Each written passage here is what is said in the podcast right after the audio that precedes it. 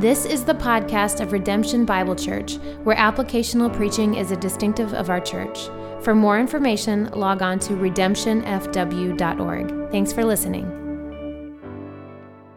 In the beginning was the Word, and the Word was with God, and the Word was God. He was in the beginning with God. All things were made through him, and without him was not anything made that was made. In him was life, and the life was that was the light of men. And the light shines in the darkness, and the darkness has not overcome it. There was a man sent from God whose name was John. He came as a witness to bear witness about the light that all might believe through him. He was not the light, but came to bear witness about the light.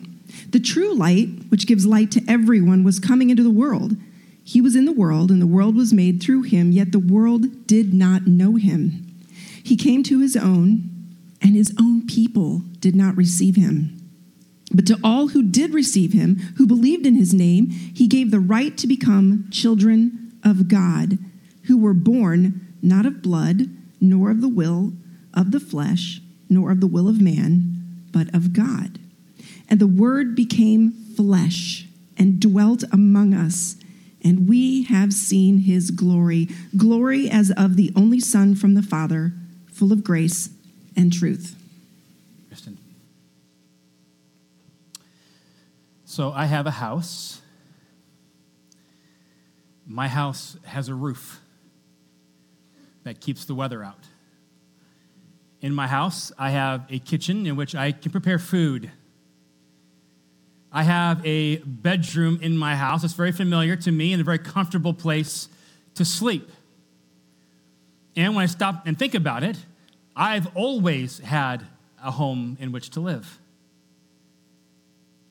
But it wasn't until August of 2017 that the appreciation for the house really became important to me as I watched our house burn to the ground. And as our family, my family and I stood and watched our house going up in flames, the familiarity of my bedroom became very important to me because I knew I was not going to experience that the same way ever again. Our kitchen would never be the same. Our home would never be the same. And it would be months. In fact, it took eight months for us to get back in. Now, God is faithful and God is good and has given us all back to that. But, but how often, even this week, have you thought about how amazing it is that you have a place to live? You have a roof over your head. You have a comfortable bedroom in which to sleep. See, these things just are so much a part of our life that we begin to take them for granted.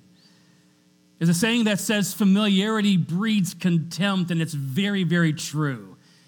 And we got to fight against that in the Christmas season. because for me personally, man, this is now 48 Christmases that I've been alive. I know I'm old, shut up. Some of you, though, you got to get a few more than I do. But uh, and, and so, right, you hear the story again and again and again and again. And if you've grown up in a Christian home, you've heard about Jesus again and again and again, and that he was God that came to earth, and, and he was man, and he was God, and all these things are just things you've heard about again and again. And you know, you've seen the decor, you've seen the trinkets, you've seen the nativities, and over and over again, and, and familiarity breeds contempt. And at least we're not as amazed as we should be by this fact. So, what we wanted to do this Christmas, we wanted to slow down a little bit. We wanted to dive a little bit more into the theology of what's going on, to tell you how important it is that God became man and what it means that Jesus was fully God and fully man. Last week, Adam unpacked that part to you, talking about the humanity of Jesus Christ. And it was a good sermon, and and uh, I hope that you were impacted by it and learned from it because we need to remember that. I mean, he experienced the same things that we do. And I'm so thankful this morning that I have a great high priest who gets it. He knows the temptations I face. He's experienced the temptations that I have, yet he won and he was without sin. So thankful for that. But today I want to really unpack what it means that Jesus is fully God. Fully man, yes, but also fully God does the Bible really teach that? Is it really important? How does that impact my life? Well, let's start with this one. We're going to lean into John, and we'll start with this. Want you write this down. Jesus is my God. I want you to own these. I want this to be a personal sermon to you. In fact, that's my real heartbeat, is for you to consider who Jesus really is to you. Is he your God? Well, write it down. Let's talk about this. Jesus is my God. Jesus is my God. Does the Bible really teach that Jesus is God? Well, let's go back to John chapter 1, verse 1, and let's see it here plainly. Uh, in the beginning was the Word. Now, by the way, the Word is clearly Jesus, okay? In the beginning was the Word, and the Word was with God. And read these last uh, few words with me, if you would. And the Word was God. There it is. Very simply, plainly stated, the Word, Jesus, is God. Now, if you read the rest of the Bible and, and, certainly the Gospels, you see them saying the same things. John had a purpose behind writing this book, and John wrote it for this. At the end of the book of John, he reveals why he wrote the book. He says this in John chapter 20, verses 30 and 31. Now, Jesus did many other signs in the presence of the disciples, which are not written in the book, but these were written that you may believe that Jesus is the Christ the Son of God, and that by believing you may have life in his name. He wanted you to know he's God, and he wants you to believe that. So that's absolutely why he puts right at the very beginning, the word was God. But all the gospels attest to this. In fact, if you look at the gospels, they clearly show Jesus having the attributes or the characteristics of God. For example, when you read the Gospels, you see this very clearly evidences of the deity of Christ or Jesus' deity. You see this Jesus demonstrated omnipotence. Jesus demonstrated omnipotence. Omnipotence simply means all power. And think about Jesus when he was walking the earth. He told the seas to be calm, and he calmed the seas with a word. He told demons to leave, and they left. He healed the sick. He turned water into wine. He was the all powerful God who had control over all of the elements. Now, yes, you know, Moses part of the Red Sea, right? No, Moses didn't. Moses did what God told him to do by raising his staff, and God parted the Red Sea. Jesus, in his own power of his own volition, did all of these things. He showed himself to be omnipotent. Also, this, write this down Jesus asserts eternality. Jesus asserts eternality. He's having this discussion with the Pharisees, and he comes to the Pharisees, and in the argument he has with them, he says this Truly, uh, Jesus said to them, Truly, truly, I say to you, before Abraham was, what does he say? I am. Okay, now he didn't say, before Abraham was, I was. I mean, he could have said that, but all that is is a claim that he had a really, really long life. Now, he went a step further and he said, Before Abraham was, I am.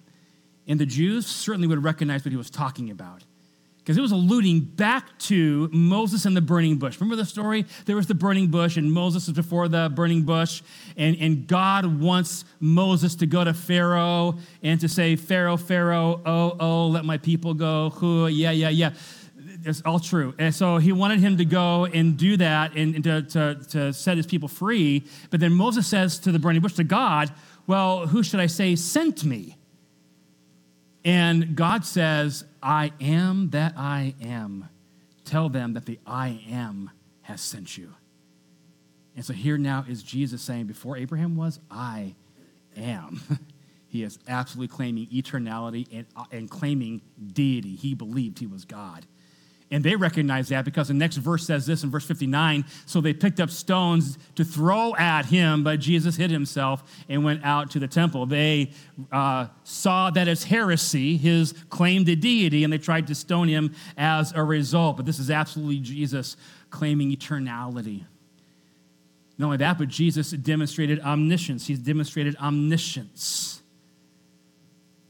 Omniscience simply means that he knew everything. He all knowing is what uh, omniscience means.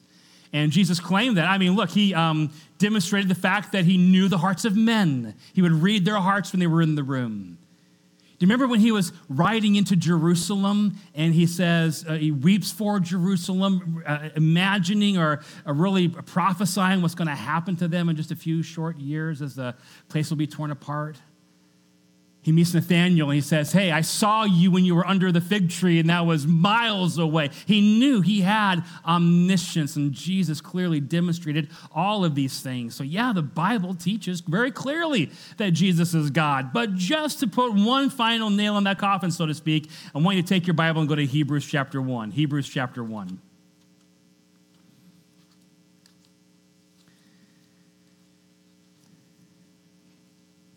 We uh, recently, not so long ago, did a sermon through the sermon series through the book of Hebrews. It was so much fun.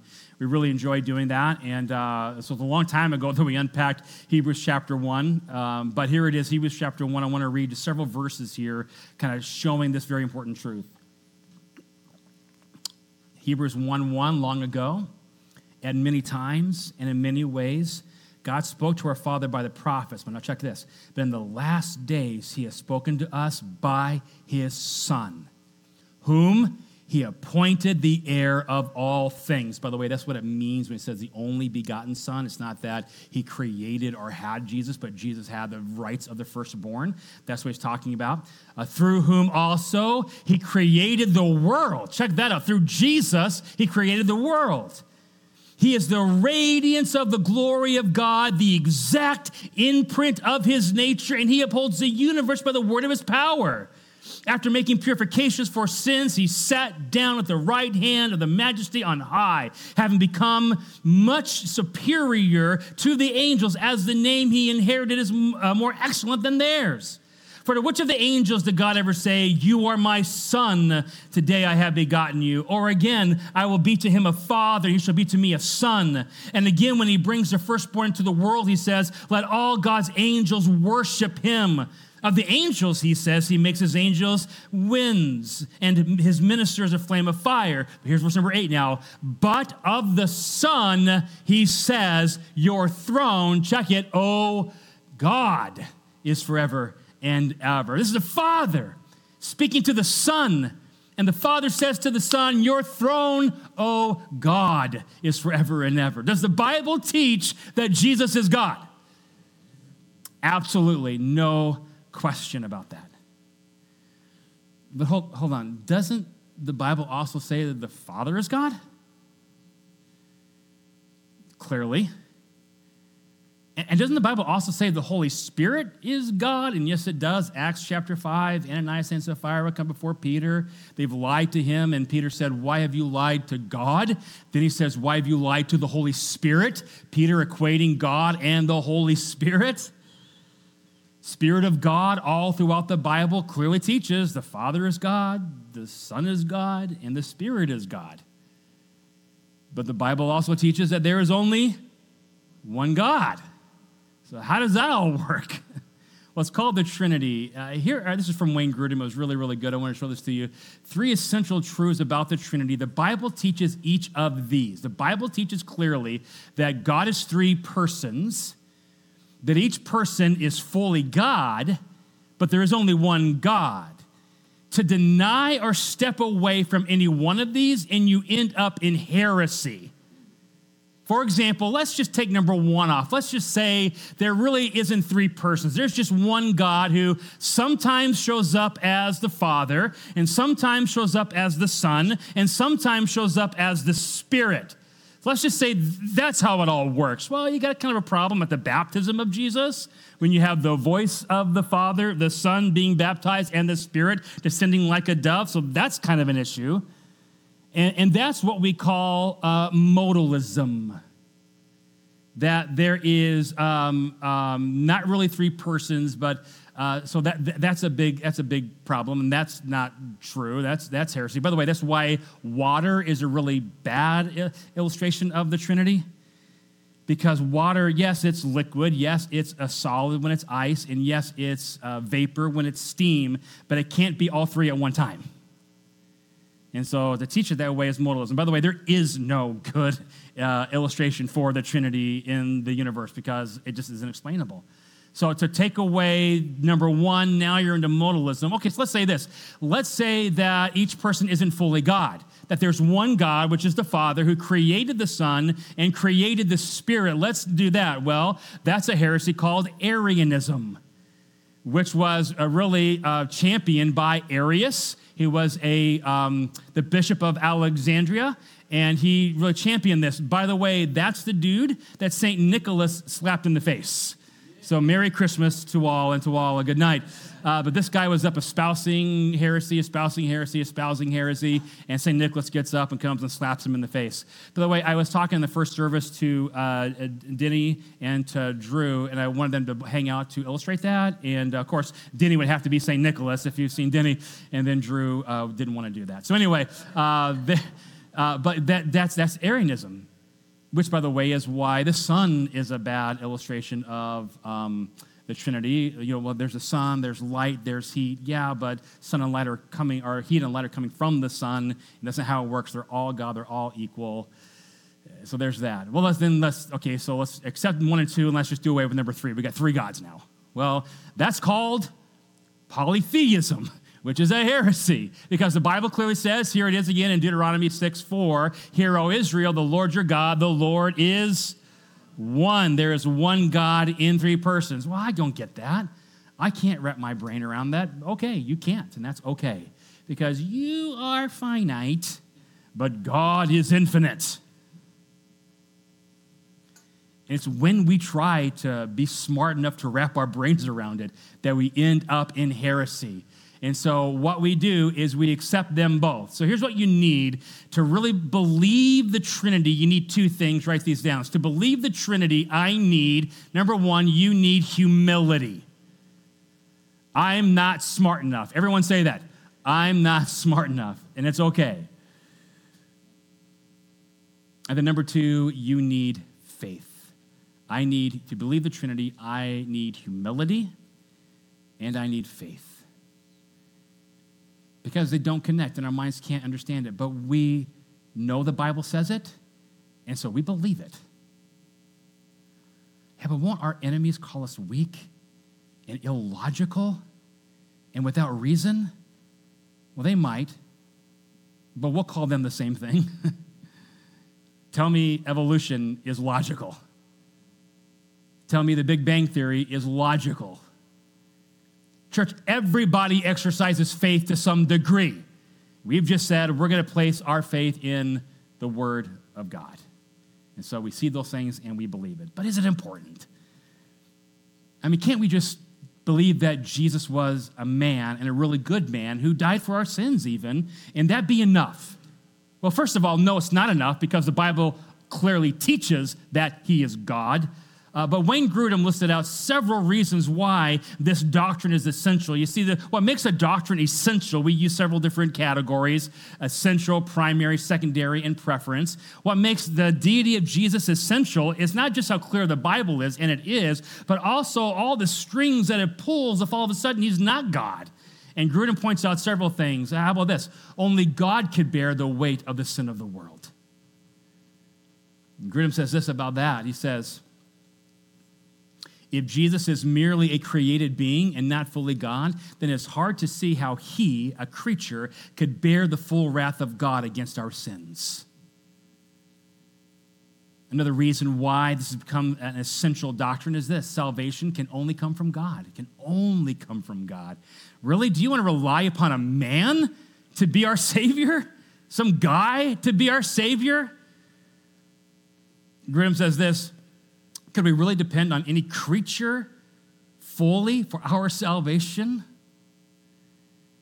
But also think about this, this is really interesting. Only God can be the mediator between God and man. Only He can handle that. So I got three kids. Two of them are here today. Come on up, Madeline and Landon. And I will have you take note that they're both redheads. And all God's people said, Yeah, thank you. all the redheads are excited. But uh, uh, so um, I asked them to come prepared to ask me for something. So I want you guys to ask me for something. And one, two, three, go. we heard that one, didn't we? All right, thank you. Uh, you know, if you've had kids, you know what I'm talking about, right? I mean, this is like this is like a normal event where they both want something. They're coming to me at the same time. They're asking me together. I'm like, oh, hold on a second. I can't hear you both at the same time. Please, one at a time. What do you want? And no, Landon, you can't have money. Or a, just for a pony? Is that what you asked for? A coffee. Okay, coffee we can do. All right, uh, pony, no. Absolutely not a pony.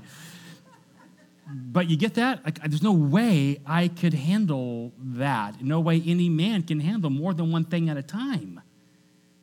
So all of a sudden, you take away the deity of Jesus, and you take away the, his ability to be omniscient, omnipresent, so that I can be in our library and I can be praying to Jesus, and Courtney can be in her sitting room at the same time, and she can be praying to Jesus, and Maddie Grace can be in her room, and Landy can be in his room. We can all be praying to Jesus together, and He hears it all, and you can be wherever you are praying to Jesus, and He can handle all that because He is, church, He is God.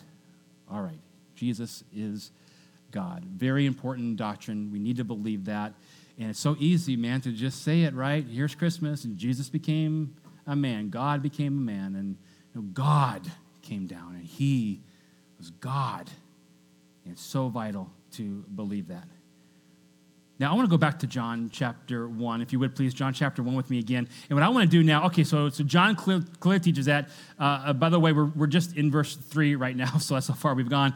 Uh, but check this out now. Again, in the beginning was the Word, and the Word was with God, and the Word was God. He was in the beginning with God. So he's eternal. All things were made through him. Without him was nothing made that was made. Dude can preach a whole sermon on the fact that Jesus was the creative element of the um, of Genesis one. Uh, but all that to say, this is all backing up the fact that he's God. He's God. He's God. Okay, so what? So what does it matter to me? Well, John goes on to uh, highlight several things, and I want to look at them together. Look at verse number four. In him was what word do you have there in your Bibles, church? In him was life and life was the light of men. Okay, that word life comes up again and again in the book of John. And one of the things that John wants us to clearly see is Jesus is life. In fact, we already saw it in the sermon today. This is from John chapter 20, where he states the very reason for writing the book. Here's John 20 again, where he says this Now, Jesus did many other things in the presence of the disciples, which are not written in this book, but these are written that you may believe that Jesus is the Christ, the Son of God. Now, watch this, and that by believing, you may have life in his name. Can I, can I have everyone just look up here for a second? This is so very important. Just, just look at me for a second here. The only life to live is a life lived believing in Jesus as God. The best life for you is a life lived with you believing fully in Jesus and living life with Jesus every day. That's only possible if He is God. And I want to push you into that. In fact, check this out in John 10 10. The thief only comes to steal and to kill and to destroy. Let's just read this last part together, if we would. I came that they may have life and have it abundantly. Man, not just life, but abundant life. Some people will live, they'll have a hard life. I think back in history at some of the times that people have lived, and we think we got it tough. People have lived a really, really hard life. A lot of people will live a good life, but only a very few will live an abundant life. I think it takes a couple of things for life to be abundant. Number one, I think it means abundant satisfaction. Abundant satisfaction. To live life and imagine being on your deathbed and looking back and saying, My life was just so satisfying. And there is only one pursuit that brings that level of satisfaction, and that's Jesus. So I haven't been shy about the fact that I really like tabletop wargaming, and I know that a lot of you think I'm a geek because of that. And I'm to the age now where I don't care, okay? I enjoy it. So I, I, had two weeks of vacation. Thank you for giving me two weeks of vacation, by the way, and it's always great to to do that. And We had a staycation, and, and so I just could dive full in, hardcore into my hobby and really enjoy that. And I got to be honest, man, by the second week, I'm just kind of like, I'm a little sick of painting little things right now. it wasn't as fun as it was week one. Because, now, I'm back, so I'm, we're good, but. Uh, it's not satisfying. It's not satisfying. And It's never going to be. No hobby is soul satisfying. No pursuit is soul satisfying, but God's glory as seen through Jesus Christ. When I live for Jesus and live with Jesus, eh, that satisfies my soul. No family relationship, no career opportunity, no name of your own significance. None of that is going to do your heart what it longs for only in Christ. So to be deeply satisfied, that only comes in Jesus. And then number two, deeply or abundantly significant. So abundantly satisfied, but also abundantly significant. I'm telling you, the only way to have eternal significance is found in Jesus Christ. So think about some of the greatest men in history. Like who comes to your mind? My mind goes to like I don't know Alexander Graham Bell, the guy invented the phone. You all have one in your pocket probably right now, and I know it's not the same technology, but he was the guy that kind of got that ball rolling. So uh, I think of him. I think of Einstein. Man, I think of Steve Jobs. I mean, right now I got an Apple device in my pocket, one over there. I got one, several at home. I mean, we all kind of, we all love Apple. Can I get away? No. Uh, anyway, uh, but the point is that like he had a big significant point in my life. Okay, give it a million years, and who's going to care about a stupid iPhone? It's not going to matter again or anymore. But you lead one person to Christ. You have an impact on one person for eternity that lasts forever and ever. And that only happens in one place, and that's through Jesus Christ. You want an abundant life, abundantly satisfied in Christ? Finding my significance in Christ and living on the gospel. Listen, the fruit of your labor in your job will last a lifetime at most. But fruit for Jesus and spreading his gospel will last forever. Life. That's life. All right. My pastor's heart wants you to ask you this morning what are you, what are you actually, really living for?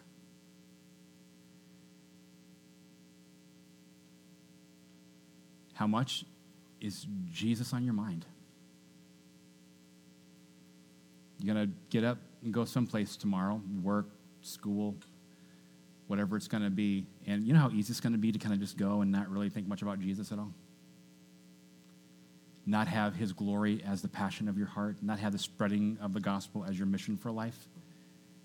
if you're just going to be really honest with me, like what would you say is really the driving factor of your life? Or can we all say it's it's not as much Jesus as it should be. And I want to encourage us, man, the best life, man, the abundant life is one where you wake up tomorrow and you get to Jesus. And you go throughout the day and you get to Jesus. And the troubles happen and you run to Jesus and your life is lived in a personal love relationship with Him. And it's possible because He's God. he is my life. Let's see where uh, John goes next. So we've made it all the way to verse number four. We just got to get to verse number 18. So strap in. Hour and a half. We'll be done, I promise. Uh, just kidding, just kidding. Uh, verse number four now. In him was life. Now watch this. And the life was the light of men. So write this down. Jesus is my light. Jesus is my light. And yes, I see how if I just used Jesus as my Lord, I would have had it alliterated Lord, life, light. I could have done that, but then I'd have to say, when I say Lord, I mean God, and I didn't want to spend time doing that. So, anyway, Jesus is my light. He's my light. And I think that really the rest of this text is emphasizing or revealing how Jesus is our light. And the text goes on to explain it. So let's run through this. So uh, in him was life, and life was the light of men. Verse number five. Now watch this. First of all, the light shines in darkness, and the darkness has not overcome it. So write this down. Darkness is repelled by the light. Darkness is repelled by the light. So, so when, when this was written, remember, remember when Jesus came, it was coming out of 400 years of silence. No prophet, no revelation from God other than what he had already revealed and what creation reveals. No prophet, no word from God, and, and, and, there was silence for 400 years. That's a long time, people. Our country's been around for over 200, and so double that, and that's how long they have not heard from God in a revelatory sense. And then Jesus shows up and he breaks apart the darkness. And the darkness cannot push it away. Listen, Sin is dark. But Jesus pushes away the darkness of sin. Don't you feel our world today is dark? Don't you feel our culture and our country? It just feels like, like who knows Jesus, where all the wicked things are being just championed and what is good is being mocked and canceled. We're in a dark time. Jesus beats the darkness. The darkness cannot overcome Jesus Christ. And maybe you in your life have some dark things trial you've gone through, a sin that was done against you, a hurt that you have. And so when I talk about abundant life and joy and all of that, you're like, dude, if you knew what I have gone through, let me just say this to you Jesus can overcome that darkness. And sometimes it's hard to know how the dots all connect to make that right. And we stand ready with biblical counselors to try to help you figure out what it looks like for you to live in the light of Jesus.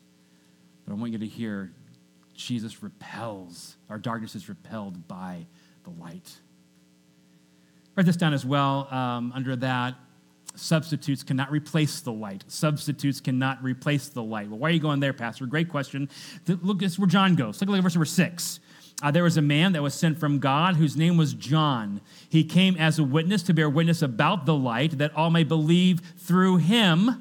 He was not the light, but came to bear witness about the light. So I think the Apostle John wants to mention John the Baptist because John the Baptist was a very well known righteous figure of the time. The Pharisees knew him, uh, people knew him, and he was a very godly guy. In fact, Jesus himself says of John the Baptist, there's no greater man born among women than John. So you got this godly man named John. But listen, John wasn't Jesus. And if they were following John and not following Jesus, they're following the wrong thing. Substitutes cannot replace the real light. True for us. The pursuits that I go to to find satisfaction and joy can never replace Jesus. Hey, listen, there's no better source of truth and wisdom than Jesus. And how has God revealed the truth and the wisdom of Jesus to us. How has He made that known to us? Well, He put it in a book. And I want you to think about how much God, the Word, and Bible, the Word, are connected. And right here in John 1, it says, He was the Word, and the Word was with God, and the Word was God. But think about this. The Bible says in Psalm 119, Your Word is a lamp to my feet and a light to my path. Man, when I'm walking with Jesus and I'm living with Him and I'm living in His Word, I can see that next step in front of me, which is why I pause and ask you, what substitute wisdoms are you going to to make the decisions of life? I mean, you're deciding stuff, you're making choices what are we going to to figure out what, how often are we going to the Bible and saying, what does the Bible say about this? How often are we going to Jesus saying, God, through your word, give me wisdom about making this decision? Go to our parents,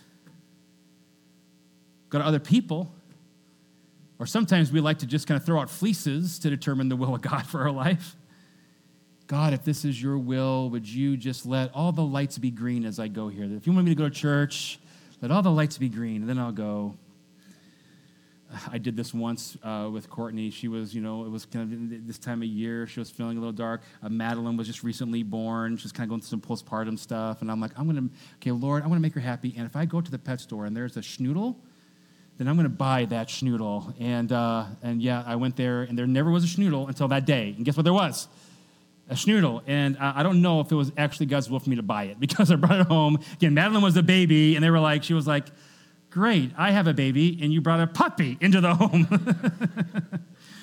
Now, she loved Tucker and all of that, so it was fine, but it's a bad way of determining God's will. That's all I'm saying. And I knew better even at the time, but you know, we put off fleeces because we want the easy way out to determine the will of God. How about, do, how about we go to His Word and study His Word and live in the Word and love Jesus with our whole heart and seek Him out? And He's the light, and no substitute light will, will be enough.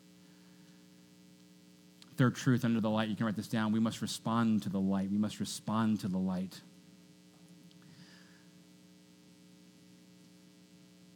Verse number nine. The true light which gives light to everyone. Man, I could preach a whole sermon on the accessibility of the light. It's available to anybody, anyway, was coming into the world. He was in the world, and the world was made through him. Hebrews just told us that. But check this out. Yet the world did not know him. He came to his own, and his own people did not receive him. But to all who did receive him, who believed in his name, he gave the right to become the children of God, who were born not of blood, nor of the will of flesh, nor the will of man, but of God. Listen, everybody will respond to Jesus. And there's only two choices. You're either going to receive him or you're going to reject him. That's it. Two responses to Jesus Christ I will either receive him or I'm going to reject him. Most people reject Jesus, but there are a few, and maybe God has opened your eyes to believe, and you're one of the ones who have received Christ. So this morning, I just have to pause and ask you have you really received Jesus as your Savior? Has there been a point in time in your life where you realized I'm a sinner and I can't save myself? But I believe that Jesus came as God and man, and he lived a sinless life. And he died on the cross and he paid for my sins. And believing that, I want to call on you and receive you I, hope there has been a time when you've done that. If not, let us know. We want to pray with you and help you do that very thing because the, uh, the other option is to reject that for whatever reason to say, I'm not going to believe that, and you're going to reject Jesus. Uh, that road leads to hell. But to receive him, you have the right to be a son of God, a child of the king. That comes not for everybody. You're not born a child of God. You choose Jesus and become, have the right to become a child of God. So, what have you done with Jesus? No, Pastor, I've accepted Jesus. Great, I hope you have. But do you know, even after our salvation, we have choices of either running to Jesus or running from Jesus? Now, I believe very firmly when you decide to trust Christ and you believe that by faith, it's an eternal decision, once saved, always saved, locked in heaven. But as you live this life, do you know, even as a believer, you have choices to either run to Jesus or run from Jesus? There's no middle ground. And so when life is hard, how do you respond? In the troubles of your life, where do you go? Man, you can run to Jesus, your Father, your God. You can run to Him, and He loves you, and He loves you. Now, why wouldn't someone run? Well, they might run if they say, I'm really, I'm a really bad sinner. And so this truth is really important. Write this down as well, the last one here. God's true nature is revealed by the light. God's true nature is revealed by the light. And this is where you get, and just check this out. This is so beautiful. I, I, love these verses in John chapter 1, verses 14 through 18. Let's read them together. And the word, I'll read them, you follow along. And the word became flesh and dwelt among us, and we have seen his glory. Glory as the only Son from the Father, church, listen, full of grace and truth. John bore witness about him and cried out, This was he of whom I said, He comes after me, who ranks before me, because he was before me. For from his fullness we have received grace upon grace.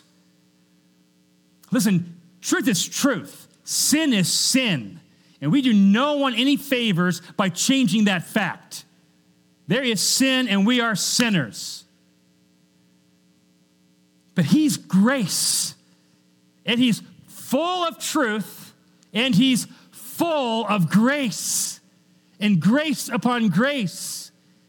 Man, I can't come to Jesus. I'm a wretched sinner. No, it's because of that very reason that you need to come to him. And no matter how bad your sin is, his grace is greater yet. And when you come to him and you fall to him, he forgives. Take a look at 17. For the law was given through Moses, grace and truth came through Christ. Now, watch number 18. No one has ever seen God, the only God who is at the Father's side, he has made him known. Jesus made God known. As we saw in Hebrews, he was the exact imprint of his nature and he revealed God to us. And what he revealed to us, it's not a God of wrath and anger, yes, but that was all taken care of in the death of Jesus Christ. And now what he has for us is grace. Kind of important that Jesus is God. And so needful in my life because I'm a wretched sinner. But I have his grace, and I have grace upon grace. So, what does that mean? What does that look like? And here's what it looks like. Tomorrow you're going to get up and you're going to do your thing. And you've done this thing that you're doing tomorrow probably a lot. Either going to work, going to church, getting into your patterns of life. And we fall into patterns of living. Listen, we fall into patterns of thinking. And your pattern of thinking is going to be to be won by whatever pursuit you're normally won by. And oftentimes, you got to be honest, it's not Jesus. And all of us need to grow in this. So, what I want you to do tomorrow is wake up and to turn your eyes on Jesus. And think about the fact that you, right now, there's nothing between you and Him, and you can come to Him right now. And as you come to Him, He is full of grace, He is full of truth. He will receive you to walk with Him. Then on Tuesday, you're going to get up, and what are you going to do? Turn your eyes on Jesus. When the difficulty comes, what should you do? Turn our eyes on to Jesus.